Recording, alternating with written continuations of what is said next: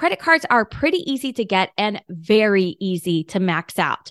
Whether you're spending money unintentionally or you use your credit card to cover any unexpected expenses that pop up, the interest rate will try to take you down.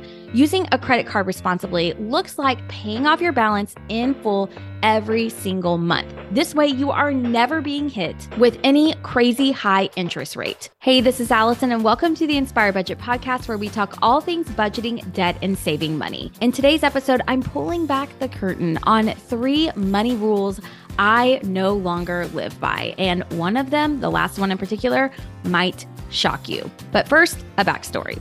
When I was pregnant with Evan, my first child, I was adamant that I would parent a certain way. And I'm not going to lie here. I low key judged people who made certain decisions that I didn't agree with.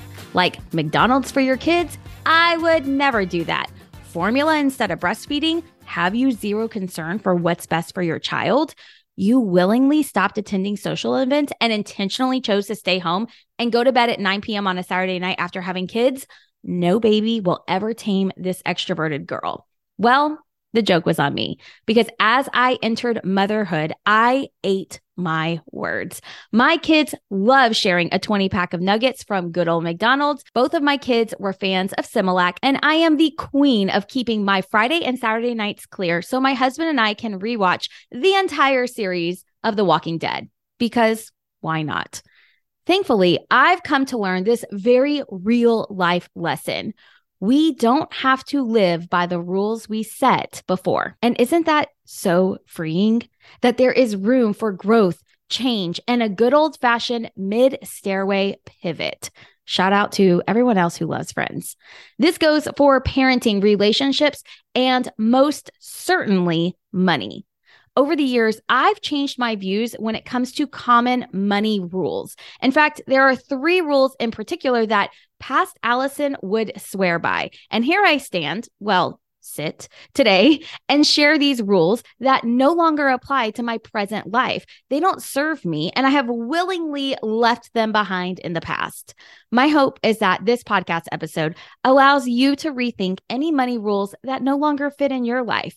You don't have to force past money rules to work in your present life. This isn't a round peg in a square hole situation. You don't have to let your ego or pride get in the way because you once said you'd never let your kids eat McDonald's. But here they are, chowing down on nuggets and a basket of fries. You can and should let go of what's no longer working for you. Alas, here are three common money rules that I have completely removed from my playbook for now because I'm always allowed to pivot. And so are you. Money rule number one avoid credit cards at all costs. When I first started budgeting and paying off debt, I consumed content where I could find it. This led me to the very popular yet incredibly toxic advice given by Dave Ramsey.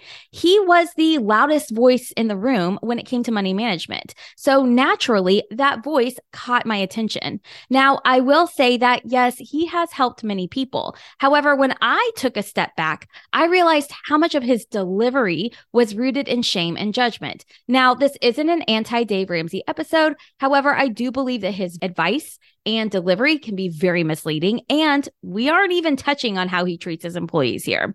But for instance, one of the first things I learned from his teaching was that credit cards should be avoided at all costs. They promote debt and high credit scores, which he claims is an I love debt number, which, spoiler, it's not. I'll even go so far as to admit that I canceled my only credit card after reading his book, thus sabotaging my slowly growing credit score. Yet, as I've learned more about money and money tools, I believe that while credit cards can lead to debt, I mean, hello, a 24% interest rate is just insane. While they can lead to debt, they can also be used as a positive money tool when used responsibly. The key word here is responsibly. Before we dive into how to use a credit card responsibly, let's address the elephant in the room your credit score. Here's the truth your credit score matters. If someone tells you otherwise, they are coming from a place of privilege and wealth. Sure, your credit score won't matter if you have enough cash in the bank to buy a home, a car, your annual trip to the Greek islands, and everything else outright. But that's not me. And I'm guessing that if you're sitting here listening to a budgeting podcast, that's probably not you either, which, by the way, is totally okay. Whether we like it or not, our credit score determines so much when it comes to our finances. We have the obvious. It helps lenders determine the type of interest rate you will receive for mortgage loans, car loans, and personal loans. If you're taking out loans, your interest rate matters more than you might think. A higher interest rate on homes can add up to tens of thousands of dollars over time. But that's not all. Did you know that your credit score can also be used by landlords to determine who they think they should rent to?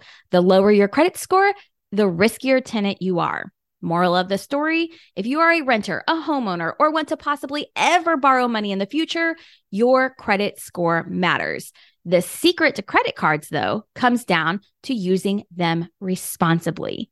For anyone who has ever signed up for a credit card in college to score a free t shirt and the next night ended up buying a round of shots for your group of friends, we know that this is easier said than done. We live in a world where credit cards are pretty easy to get and very easy to max out.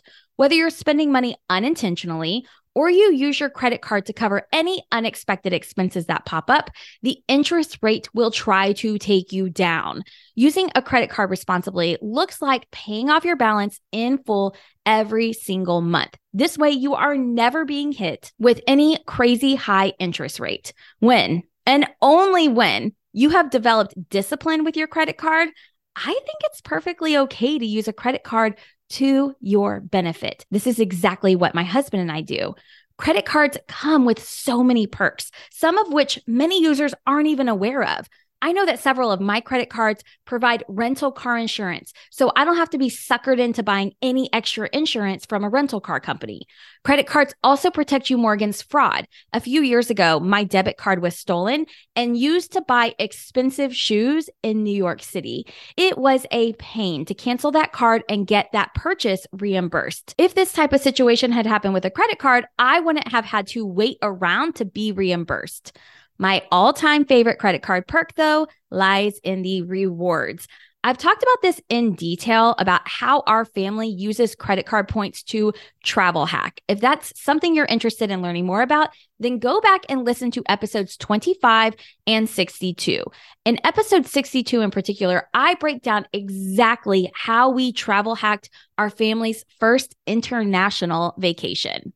Now, needless to say, I no longer live by the money rule that says we should avoid credit cards at all costs. I have learned that when used responsibly, credit cards can help me build my credit score, offer protection, and allow me to enjoy a few extra perks in the process.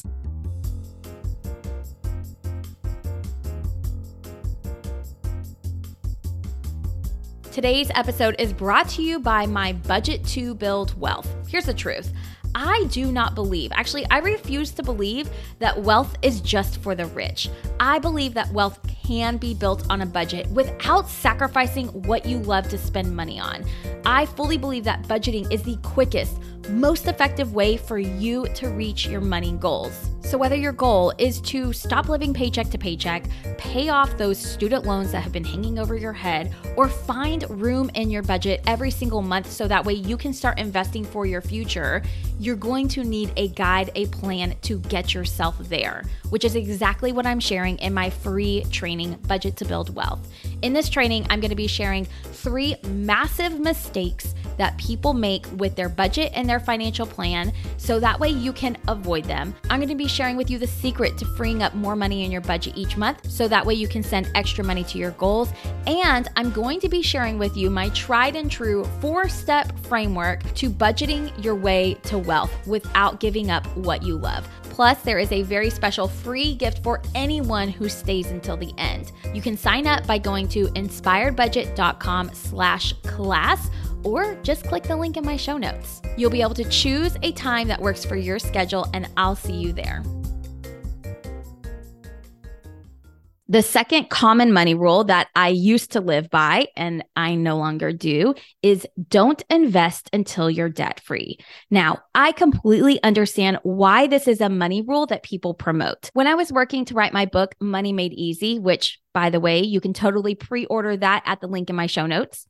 Anyway, when I was working to write this book, I knew that the only way I'd follow through on my contractual obligations was to make sure I had zero distractions. As someone with ADHD, yes, diagnosed ADHD, I tend to become distracted rather easily. I have even been known to watch the squirrels outside my office window, creating a dialogue between them for a solid five minutes until I snapped out of it and had an Allison, what on earth are you even doing kind of moment. This is a no judgment zone, right? well, when you're trying to reach a goal, like paying off those darn student loans, you'll make faster progress when you can send every extra penny to debt. Investing for your future can be a financial distraction, if you will. Distractions, whether they come in the form of squirrels or debt payoff goals, can lengthen the amount of time it takes to reach a goal. However, and this is a big however. If you wait until you're debt free to start investing, you're missing out on one of the seven wonders of the world compound interest. Okay, well, this isn't a wonder of the world, but it totally should be. Compound interest is a concept in finance that refers to the interest earned on an initial amount of money, which then earns interest on top of that. Essentially, it's interest on interest. Sign me up. Here's an example to try to help you illustrate as best as I possibly can in a podcast episode. Let's say that you deposit $100 into an account that earns an interest rate of 5%. After one year, you will earn $5 in interest.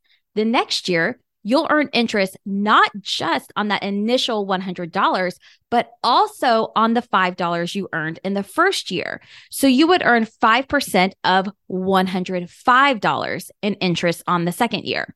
This process of earning interest on top of interest on top of interest continues for as long as you keep money in that account, leading to exponential growth of your savings. The key here, though, is time. The longer the time period, the more the interest accumulates, leading to a higher overall return of the initial investment, aka wealth. This is because compound interest is calculated not just on that initial amount, AKA the principal, but also on the interest earned in the previous periods. Essentially, it's compounding on everything. This means that if you're prioritizing paying off your car loan with a 4% interest rate, you're missing out on the time that your money could instead be sitting in the stock market earning compound interest. Now, you might be thinking, whoa, Allison, are you suggesting that I stop paying off debt altogether? And the answer is absolutely not. That's not what I'm suggesting here.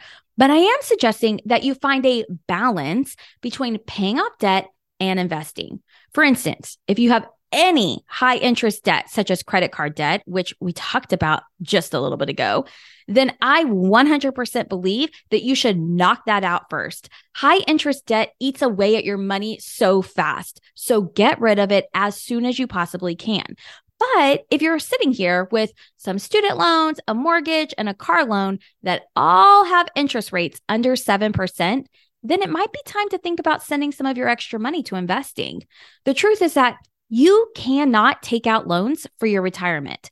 And I don't know about you, but I don't think I want my kids to feel obligated to care for me when I didn't prepare for myself. When it comes to our finances, the debt that my husband Matt and I had in the past did have a relatively low interest rate. We focused on four and a half years of paying off our consumer debt as fast as we could. I know I can't go back in time, but I do wish that we had started investing even when we were in debt, even if it was just 50 to $100 each month. That amount of money adds up significantly over time thanks to compound interest. So, if possible, find a balance when it comes to paying off debt and investing for your future. Money rule number three that I no longer live by renting is throwing your money away. A few weeks ago, I went to a conference with two of my friends. One of my friends showed me pictures of her house in the middle of a serious home repair. The pipes in her house were busted and slowly filling her basement with water. Her old home needed new pipes right away. I remember sitting in our Airbnb when she received a text from her husband. It was a picture of her kitchen where the sink used to be was a hole that was four feet deep. The construction crew was attempting to locate the water pipe that was causing the issue. At that moment, she turned to me and said, I am so glad we're renting. Had she owned this home, this fix alone would have set her back over $20,000. This story perfectly sums up the money rule that I no longer fall for. Renting is throwing your money away. Now, I'm a homeowner, and I can tell you that our family, we spend a lot of money on our home each year. Yes, we pay our mortgage, but between taxes, unexpected repairs, landscaping, and HOA dues that just keep going up year after year, we spend a significant amount of invisible money each year on our home. There are many reasons why renting is a smart decision for some people. First and foremost, renting offers a level of flexibility that you just can't get with homeownership. If you need to move quickly for work or personal reasons, renting allows you to do that without the hassle and costs associated with selling a home. Another big advantage of renting is the lower upfront costs. When you rent, you typically need to pay only a security deposit and the first month's rent. But when you buy a home, you often need to come up with a down payment of anywhere between 5% to 20% or even more, which can be a big barrier for many people, especially new homeowners. Plus, you don't have to worry about property taxes, insurance, or any of the other expenses that come with ownership. But perhaps one of the biggest perks of renting is the lack of responsibility for maintenance and repairs.